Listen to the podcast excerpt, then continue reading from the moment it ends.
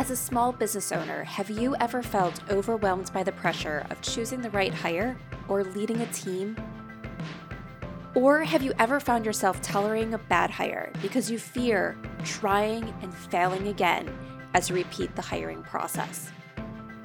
If so, you're not alone, and you are in the right place. Welcome to the Growing Your Team podcast. The Growing Your Team podcast teaches business owners like you to expand your unique business by teaching you to master the hiring and team management process. Hiring and managing a team does not have to be a challenge. You just have to learn to do it right. And the Growing Your Team podcast teaches you how to become a confident leader who hires right every single time. Now, let's jump into the show where each episode you will learn tips on how to identify what type of help you need on your team, how to source amazing candidates, how to conduct interviews that lead you to your idea team member, how to onboard successfully, and how to lead every person in your business so you have a team of rock stars who you are happy to pay every single paycheck. So let's jump in and teach you how to hire like a pro. Hello, Jamie Van Kuyk here, and welcome back to the Growing Your Team podcast. Today, I have on guest Shanice Miller. Shanice is a business productivity consultant specializing in project management who helps clients ranging from small startups to multi-million-dollar businesses save hundreds of hours and thousands of dollars. Her passion for identifying and solving inefficiencies began when she sold her first business, an educational consultancy that had been recognized in Forbes and BET at a less than premium price point because she didn't have her systems and processes streamlined and documented. Over the last 10 years, Shanice has used her ability to identify operational efficiencies and created solutions to not only help save her clients' businesses and hairlines, but to also fall in love with them again. Shanice and I are talking all about systems and processes and how they really impact your hiring and onboarding, how they help you learn to delegate, and how they are something that you need, even basic ones when you first started, and then how you can grow them and improve them as things change within your business, because your systems and processes will change. There's so much in this conversation that I hope you'll be taking notes on, because Shanice shared so many nuggets of wisdom. So let's jump into the conversation so you can learn about how systems and processes not only impact your hiring ability, but your ability to retain and have top performing team members. Hi, Shanice. Thank you so much for joining us today on the Growing Your Team podcast. Hi, Jamie. I am so excited to chat with you today. Thanks for having me. I got to peek inside your hiring checklist. It's such an awesome resource. And I love how your last step is onboard, train, and love your new hire. I just love that. Yes. Thank you. Yeah. It's such an important step that most people forget. They're like, I made that offer. I got my new team member, and now they're going to be a perfect hire and a perfect person. And I'm just like, you got to onboard them. You got to train them. Yeah, but we're not unicorns. Right? No one is. Yes, exactly. All right. But before we jump deep into the conversation today, Shanice, can you tell everybody a little bit about yourself? Definitely. So hi, listeners. I am Shanice Miller. I am the owner of Taskly Group. So I started off with a completely messy business. I had no systems in place. And after going through the whole process of selling my business because I was so burnt out, I decided to, I noticed that systems were the key, and I decided to open up Taskly Group. And so Taskly Group is where I help business owners looking to grow their teams and have more free time, just like you, who have no or messy systems, to organize and streamline their new hire and onboarding process. That is awesome. Yeah, I feel like that's probably something that most people are relating to right now. We don't start with systems. And I don't know. My opinion is a lot of times you can't really start with systems because you don't know your processes, and you want to make sure your systems fit your process that's actually going to work versus creating process around a system that might not be best for you. But then sometimes we get into these habits that we're not used to using systems, so we just never do. And we create work that's harder for us and takes more time, and it's just more stressful. So I think you bring up a good point. It's like the chicken or the egg. Do I create some systems first and then have to change them up later? Or do I just work with, just kind of do it and try to flush it out? But then by that time, I'm too busy to even think about putting in systems. So I always say like a little nice framework or a baseline in the systems is a good start. Just have like those foundations, like, okay, even if you got like a free program or a Google Doc, you're just writing out like the basic steps of, all right, I'm going to write a job description. I'm going to make a brain dump of what I need this person to do. And I'm going to maybe list some of the tasks that I do daily, and just have that in have that in a document somewhere so that you can reference it and then add to it as you go along. Yeah, I think that's a great tip and everything, because there's sometimes when I'm working with business owners and we're really trying to figure out who that hire should be, what tasks they should really get off their plate, because they really just know that they need to separate their role out into at least two roles or multiple roles, and they're trying to figure out what is the best thing to get off and their plate. And it's like, well, what do you do? Where do we even start? And they kind of look at me, they're like, I just do whatever needs to get done. And it's so having at least that list of here's what I do, or here's what I do for client work that I do A, B, C.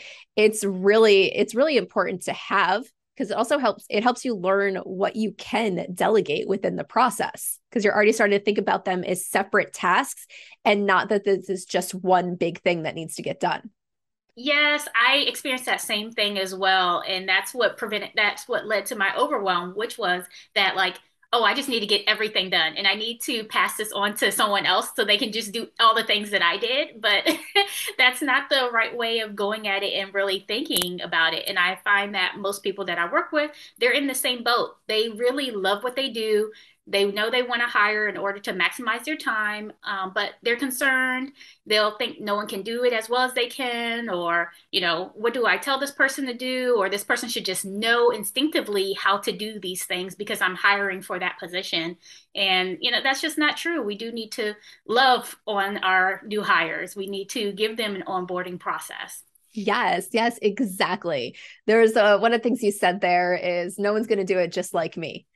And I'll say that's 100% true. No one's going to do it just like you, but someone could potentially do it better. And that's one of the things we have to realize is the way we've been doing it is not always the best way. It's a way. And then when it goes into that onboarding and training process part is really understanding what's important, because instead of, and I want to get your opinion on this, I'm always sit there and say, you have to know what's important and what's not important. So you train on what's important and then let other people help improve process and bring their own style of things, because once again, your way is not the only way, and have that little bit of flexibility in there. So I agree with that 100%, especially when you said that sometimes people can do it better than you can. But I also work with clients to show them how to really map out their processes so that someone can do the same steps that they're doing as well. So I actually had a consultant client, and she had those very concerns, like no one can do it as great as I can. I don't want to mess up with, my clients. I don't want them to be upset with me. They did not have the same quality of work. And she had a very successful business, but she didn't have really any systems in place and was doing everything herself. But when we really did my 3-step framework process where we define, we design, and we do, and I'll talk about that in a little bit, but it showed her how we could really map out her process so that she could make kind of like a checklist, or we always put it into a project management tool so that someone else can follow it and make sure that they are giving that client the same major deliverables, those same things that she really says that a client will need in order to be successful for the job. Yes. And I love that. Yeah. And I really want to hear about more about your 3 steps and everything. So let's get into that. But before that, it is one of those things, like when you're trying to figure out what I always like tell people what's important, what's not important is when you to figure out what's important, it's thinking about why do things have to be done this way? And a lot of times it is because client expectations, this is what you promise your clients, or in certain industries, safety reasons, compliance reasons. There's things where there really is that reason, and client expectation is a big reason. But sometimes, like I say, if all you can think of is because I said so for the reason, that's where that flexibility can come in. And it's like, okay, it really doesn't, this doesn't impact that client experience. So have a little bit of the flexibility. But these other things that impact the client experience, yes, you need to have your process down. You need to be able to communicate it and everything. So that way the client gets what they want and need. So tell me more about the 3 steps and everything that you bring your clients through. Yeah, so we start every client with our 3-step framework where we define, design, and do. And this is something we cover more in depth in my 3 steps to automate your hiring mini training. And your listeners can find that at www.tasklygroup.com/GYT, which stands for Grow Your Team. So what we start off with the define stage is, first, we start off by defining your goals and your purpose, just like you were talking about earlier, that you need to have a reason why you're doing this. Like, what does the client need? And not just because you said so, but because you're trying to help that client to reach their goals. So we need a destination to get to when we set up or improve systems. And this step is super important. Then the next step is the design step. And that's where we are going to really strategize. We're going to really think and write out the tasks, the daily activities that need to be done and accomplished in order to accomplish your defined goals. So usually this is when we're breaking down these daily activities. A lot of my clients will notice that there are some duties that they're doing that can either be automated, eliminated, or even delegated to someone else because they're doing these tasks themselves, and they realize it's not the best use of their time. So this is a very important step, this design step of where you're really saying, okay, can I do this? Can I pass this off to someone else? I'm really mapping out what it is that I need to have done. And that's where that clarity comes in, and it helps you with that hire.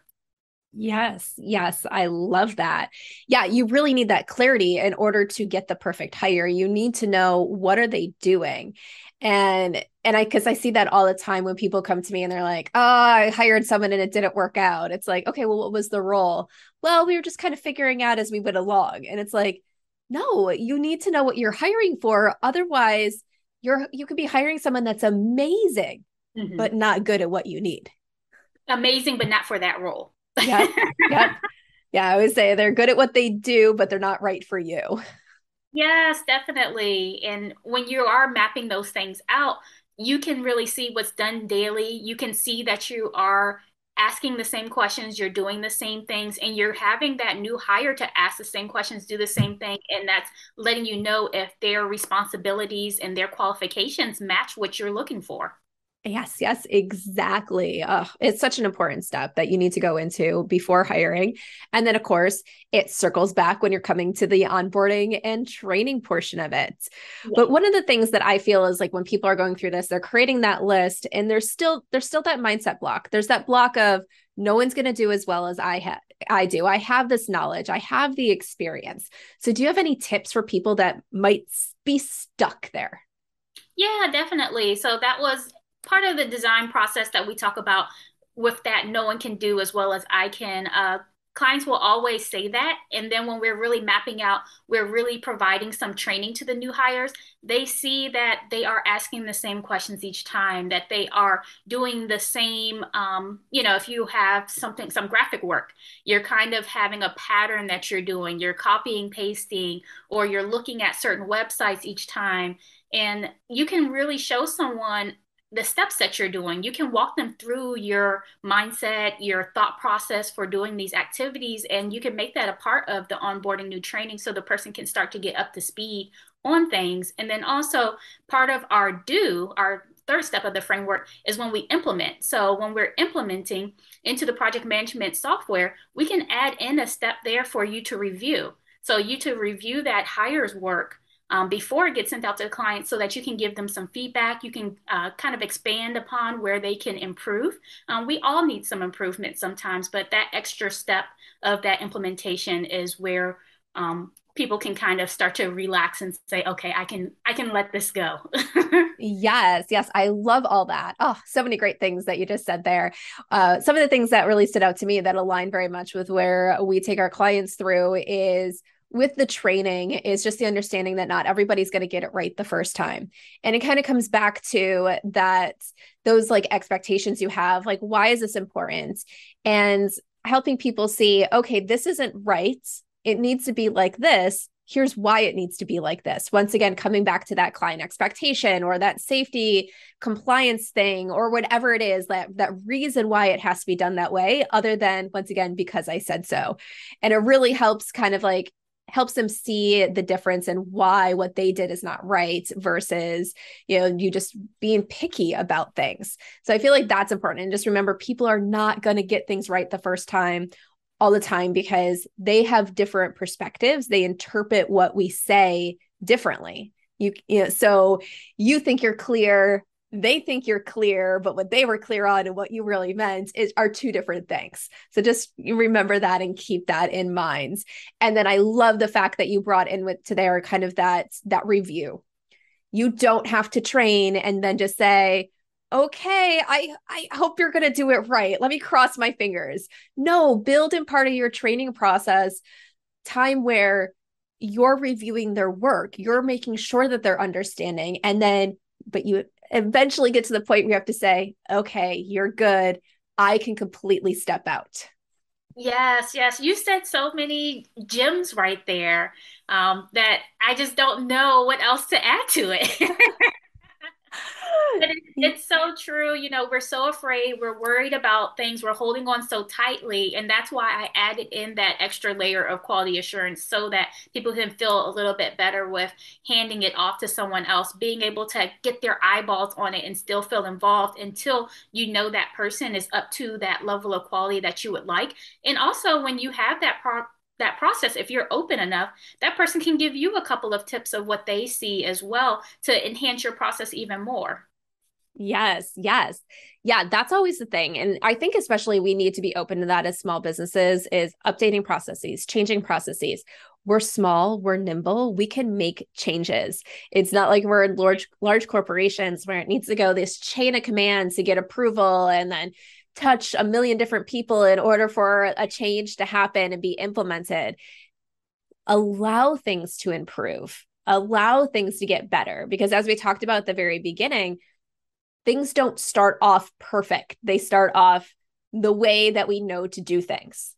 And the way that we know to do things at first is not always the best way. It's not always the most efficient way. So allow that new perspective to come in and offer you tips of how we can improve. I so agree with that. Yeah.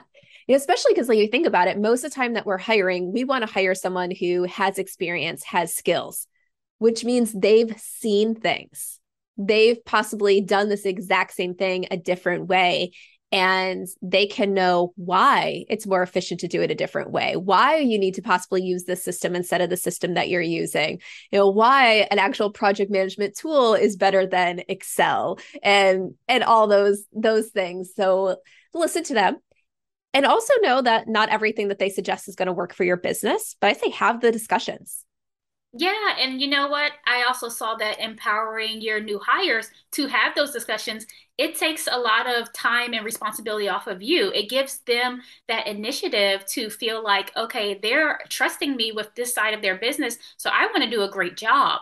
I want to show this person that I can really take this to the next level versus when you are micromanaging, then that person kind of feels a little bit trapped. They keep asking you for every little thing to make sure that it's okay. But if you give your employees and you've hired them, you've gone through that process, so you know that they're qualified, give them that room to really show you and to shine in that position, and they will take your business to the next level. Yes. Yes. Oh my gosh. I love all that. Like, because we always think, what do people say? I want an employee who cares as much about my business as I do. We need to give people the opportunity to care about your business as much as you do. You know, you need to make them feel, Shanice, as you said, empowered. If we're constantly micromanaging and telling and dictating and like all this stuff, we don't empower our employees. So they're never going to care on that level. But when you open up that trust and you give them those tasks that make it say, I care about your opinion. I trust you here. It's really going to help bring that connection, which also helps with retention. Not only are they going to produce great work, but they're going to be there longer. And yeah, so that is so, so important. Yes. And I'm sure some of your listeners are like, well, I'm a micromanager. How do I know this person's really doing their task? In ClickUp, in certain other project management tools, you can actually set up a dashboard. It can show you where that person is in the process of that particular task. You can see like where they are without having to ask them directly. So you'll still get that visibility over your business, feel a little bit more comfortable to hand that off to someone else, and can still kind of check up on and micromanage the person without really micromanaging the person, giving them that free space to really do what they can do and to check on it afterwards. Yes. I was actually just talking to somebody about they're stepping into a new leadership role. This is someone that is in a corporate company that I was having like kind of a mentorship conversation with. And we were talking specifically around some of those things where they need to get status updates and everything, but how do you do it where it doesn't feel like you're constantly interrupting your team? And before I brought it up, they're like, well, maybe we can figure out some way where they can a very basic kind of project management thing, and where they can like just say what the status is. And I'm just like, yes, those are things that you want, things for as the leader, you can quickly see where things are held up, instead of having to go ask, hey, did you complete this? Did you do this? Did you do that? So that's the beauty of a lot of project management tools, is the fact that you can self-serve the information you need as the leader, not have your team feel like you're constantly on them about status updates, but you know, because of how things are flowing in that tool, what needs the attention. So you can go and say to a team member, hey, I see that this has been stuck in the status for a really long time. What support do you need? What's holding you back? How can I help you here? Versus every day, okay, what's going on with this? What's going on with this? What's going on with this? Have you done this yet? Have you done that yet? And because that doesn't feel good. I've experienced the same thing. I've had clients at companies, and they'll have status meetings every day for 30 minutes. And I'm like, we don't need to have a status meeting every day for you to find out what the person did yesterday and what they're planning to do today. You can have a task list for that person, and they can move it along the sequence and tell you, you can see automatically what's marked as complete, or what's marked as stuck, or what's marked as in progress. And that way you can go and reach out to a person to see, hey, I see that, you might need a little bit extra help on here. Let me reach out to you and see, just on that one-on-one. And that saves business owners so much time. Like, think about those 30-minute meetings every day for a whole week. Now you and your whole team, you're spending 30 minutes per person. It ends up saving you 20 hours per week or more, out of your whole company, just in efficiency from having a project management tool where you can just look at the dashboard, pinpoint the people who might be stuck or who are, getting a little bit slow on their task, talk to them one-on-one. And then, some of the people who are going quickly, praise them, check their work, and, don't let them fall through the cracks either, but just let them know that you see what they're doing. You are valuing them as an employee. You know that they're doing good work. So that's why we don't have as many touch points in there. Yes. Yeah. You save time by being able to self-serve the information yourself. And, it's even, I know sometimes when you transition to those systems and those processes, people have to learn and get into the habit of entering that information. And so one of the things I found when I was working with the company that we did implement some of those project management things, and my team wasn't filling out the data, wasn't giving me what I need. It was helping them see what I was doing with the information. And once again, it's kind of going back to that we talked about before, like the why with everything. Why does this need to be done? How does this impact the client experience? And when I was able to show them how I was using that data that I was pulling from the system and what I was doing it from a leadership perspective, they understood the importance of it, and they started filling out the information. And maybe there was the occasional thing where they were busy and it was an overlook that they didn't fill it out. But once I really started showing them how it positively impacted them for them to enter this information, we had really no problems. Yes. And I'm so glad that you said that, because so many people are like, just do it. Like you said, because I said so, just do it. But really, as a person, do you really feel kind of valued if someone just tells you, just do it because I said so? Like, how many times do you do things begrudgingly because someone just said so, versus when someone tells you, like, this is how it's impacting us, this is how it's impacting you. You know, you just take that extra time out to really explain to them, like, this can be a positive if you're doing this, because now we don't have to sit here and do a 30-minute check-in. You know, all of us working from home now, we barely want to get on the video chat. So if we can do one less meeting a day, how happy would that make you? Yeah. So with that though, I know some people like having those frequent check-ins, especially in a remote environment, because it helps build the relationship. So if we're cutting down on those meetings, do you have tips on how to make sure that we're still actually communicating with our team members and not just getting into this habit of just doing the work? Yeah, so a lot of times, and it really depends on the size of your business, a lot of tasks need talking or, you know, communications between the two, you know, different team members, things like that. So when we are setting up task lists, dashboards, we're setting up project management tools, we have areas and communication chat boxes where people can talk on the task directly about the task that they're on. They can chat to each other, or you can have like a Friday happy hour, virtual happy hour type of thing, where people can just chat and have a, you know, good talk, or you can leave certain things open. Like I said, on the project management software, there are so many different areas that you can put, like a general chat box. You can spark up conversations about books and things like that. It just always depends on your personality and the culture that you want to create inside of your company. Yes. Yes. And I love how you mentioned there, like, that pretty much is not a one size fits all. It depends on the personality of your team. And, you know, just a quick little example story there is my husband. He's a software developer, and most software developers are introverts.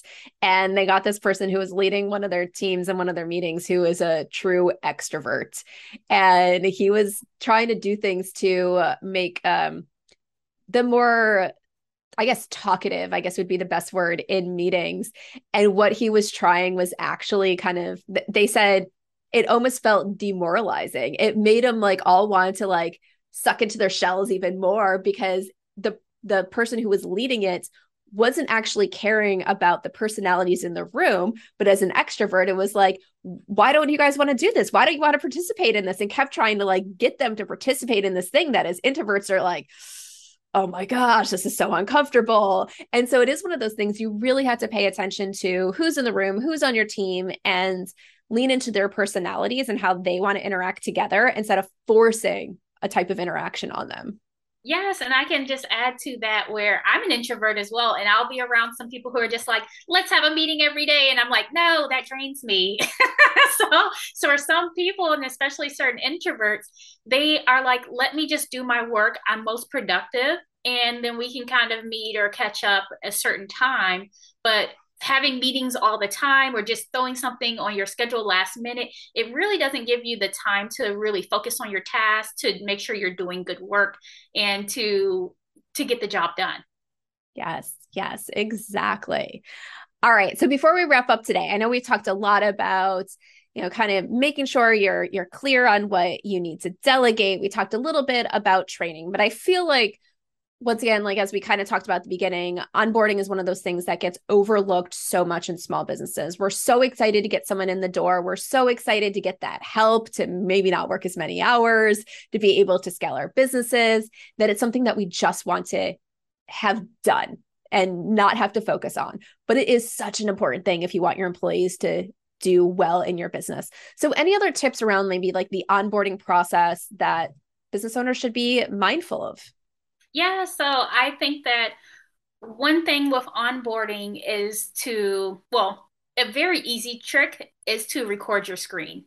and do like not something that's super long. We don't need 20-minute videos, but something that's like a 3-minute video for each step that you're doing until you are fleshing out your processes and things like that. I've seen, you know, one of two ways. I've seen some people who really like to do the videos and have a video training and really talking and walking the person through, so that now when the person's there, they don't have to set up a meeting and walk and talk them through. They can just say, hey, watch this quick video. Let me know if you have any questions. Let me know what was unclear. And then maybe you will re-record it and add that as well. There is another tool called Tango on Google Chrome where it can screen record your video and take the screenshots of it and document it as well. So if you want to add some of those training ideas, you know, in a document instead of doing a full video, it can screenshot certain areas in your screen and show the person, giving them that walkthrough. But instead of a video, it has those screenshots. Oh, that's awesome. I don't think I've ever heard of the Tango, you said it was? Yes, Tango. Okay, to check that out. But yeah, one of the things like that, I love, love, love all those tips, and going way, way, way back onto the podcast, all the way back to episode 11. Amanda Evans came on to talk about how she really prepared for her team before she ever was at a position to hire. And that's kind of exactly what she did. She started recording herself, going through her client work, speaking out loud as she was doing it. And it also, because the way she was doing that, it helped her write that list of tasks that she does, because sometimes we get so much in that mindset of just going through the flow of the process.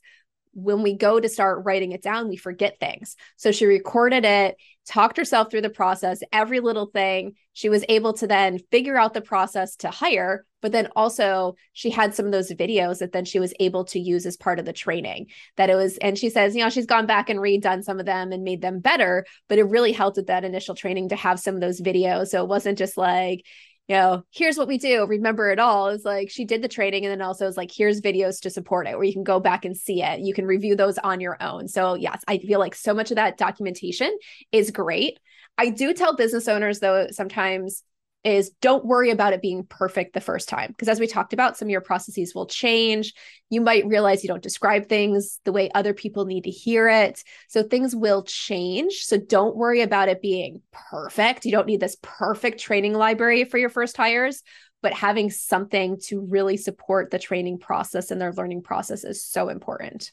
Your processes definitely will change. When you go from having something like 3 clients to having 6 clients, now that's a different process. Or when you're going from, you know, making maybe a 5-figure a year to making over 6 figures, those are different systems and different processes that you have to put in place. Those systems are there. You will be, revisiting them, revising those systems, improving and enhancing as you go along, as you're learning more about your business and what works, what doesn't work, taking certain things out, putting things in. So we do require, or, you know, at least recommend a review, a systems review yearly.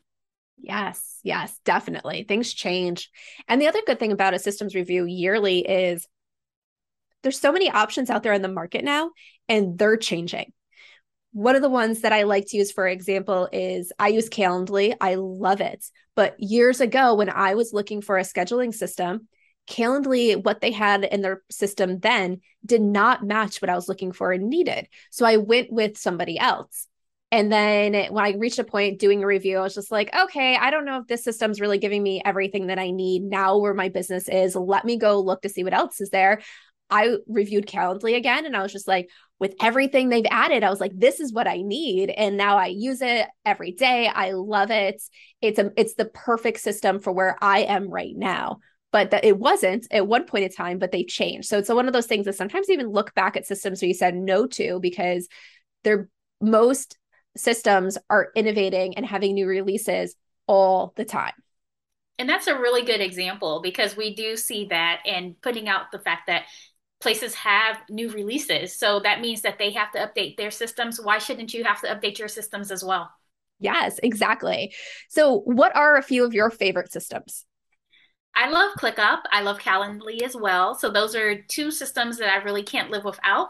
I'm not a big stickler on telling, business owners, you need to have this particular system because certain things work for other people. And we work with the systems that they have already in place or the systems that they might find that works best for them and then incorporates them. Systems are, well, software is really just a tool for the systems, but your systems can still be in place and there are different tools that you can use to implement that. So the tool isn't really such a big deal, but really having those that framework, the systems, what you need to have, your processes, that's what's really most important. Sounds good. Yes. I'm a ClickUp lover as well over here, but I know that there's some people that it's not the right tool for. And I remember one of my business friends a while ago, she had bought it. She was having it with her team and she goes, we're just really struggling. And I was just like, then stop struggling with it. Go find something else. And they did. Yeah. And they found something else that they loved. It's, so it's like, what was the other one that they loved? I don't remember where they moved to, but, but it was one of those things. It's like, if something's not working for you, stop struggling with it and find something that works for you. Just because I love it doesn't mean you have to love it. Yeah. And sometimes it could just be the setup. So sometimes, because a lot of these tools do the same thing and they have the similar views, but it's just if you know how to navigate it. So I don't know if someone did it for her or if she was trying to do it on her own, but she could definitely get that tool to look and act the same as an Asana or a Trello or any of those other tools are, because ClickUp is such a versatile tool. Yes, it definitely is. All right, Shanice, well, we need to start wrapping up for today. So tell everybody how they can get in touch with you. Okay, well, I've set up a special page just for your listeners. They can go to tasklygroup.com/GYT, which stands for Growing Your Team. And that's where they can get my 3 steps to automate your hiring process mini training that I talked about before. And if your listeners are tired of DIYing, they want my zone of genius, they want my help with organizing and preparing their businesses, setting up their systems for their new hires and onboarding, they can book a call directly with me through that same link. And they can also connect with me on Instagram or IG. It's all on that same page, tasklygroup.com/GYT. Awesome. And of course, that link will be in the full show notes that you can find over on growingyourteam.com. All right. My last question that I love to ask all my guests, we have all had leaders or managers that have stood out to us, whether in our personal lives or in our professional lives. Think of a leader or manager that has stood out to you and share with us one thing about them.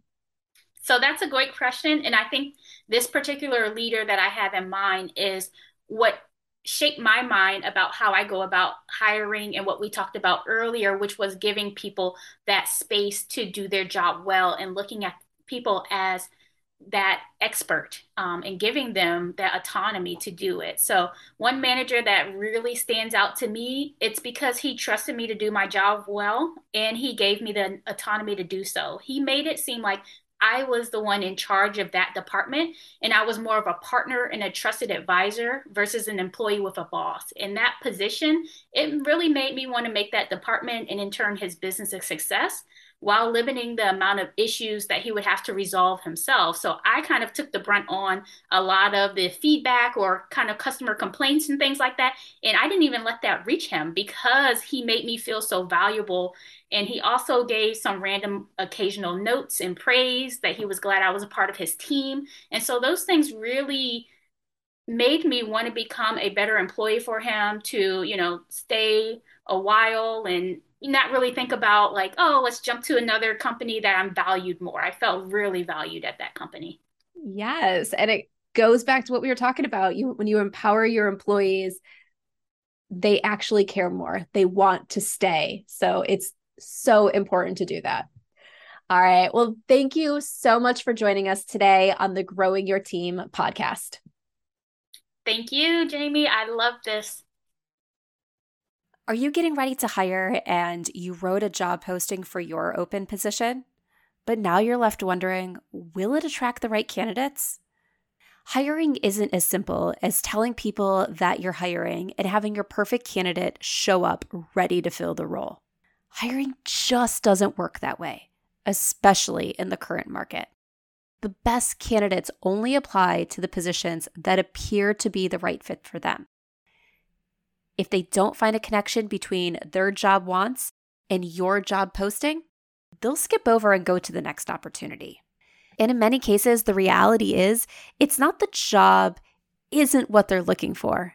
It's not the job posting just didn't hit the mark. So is your job posting helping candidates see that your opening is right for them? Or is it turning candidates away for all the wrong reasons? Let's find out. I am currently offering Will Your Job Posting Attract the Right Candidates audit. Through this audit, I will review your job posting and I will tell you what's working and what needs to change so you can attract your ideal candidates. So if you want your job posting reviewed by an expert before it goes live, or if you have a job posting that just is not hitting the mark in the current market, sign up for an audit. Let's review it and make the changes needed so you can attract your perfect fit team member. Because remember, you can't hire a candidate who never applies for your job. And most candidates won't apply if they don't feel connected to the job posting. So let's make sure you have a job posting that will attract all the right candidates and help you make this hiring journey easier. Go to growingyourteam.com/audit and sign up for your audit today. Once again, that's growingyourteam.com/audit.